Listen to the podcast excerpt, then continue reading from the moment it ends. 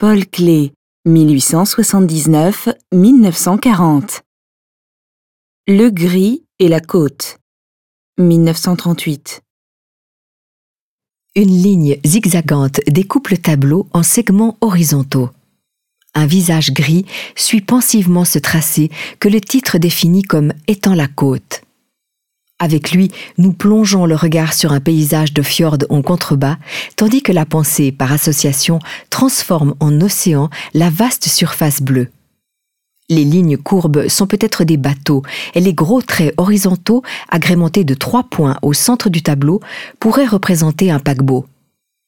Toutefois, toute la perspective est modifiée si l'on ne considère plus le tableau de loin, mais si on le prend au contraire comme la réflexion d'un miroir.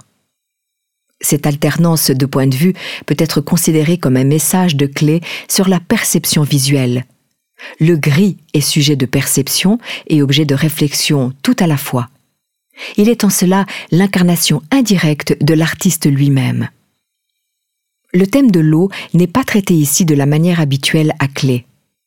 Dans cette œuvre, il ne cherche ni le mouvement ni à vaincre l'attraction terrestre. Même si certains traits noirs symbolisent peut-être des bateaux, on trouve aussi à l'extrémité gauche de l'image des motifs issus de l'univers de la musique. Une virgule inversée ou un triangle coupé en deux crescendo agrémenté d'un point sforzato. Toujours sur la gauche, on remarque aussi les symboles de la lune et du soleil qui ajoutent à l'œuvre un élément céleste ou cosmique. Cette dimension qui ne se révèle qu'au regard et à la conscience de l'artiste illustre également une vision caractéristique des représentants du classicisme moderne. La ligne qui sépare le tableau en son milieu rappelle une œuvre antérieure de Paul Klee où une ligne similaire représentait des coups d'archet sur un violon. Le gris évoque un autoportrait de Klee. Rassemblés au sein d'une même interprétation, ces deux éléments, la ligne et le gris, symbolisent peut-être les adieux difficiles de Clé à la musique.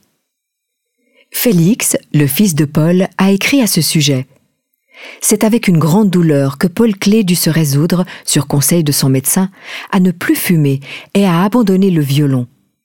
Clé est en effet obligé d'abandonner l'expression musicale pour raison de santé, et ce renoncement a dû laisser une grave blessure dans l'âme de ce violoniste passionné qui puisait dans la musique une grande force d'inspiration.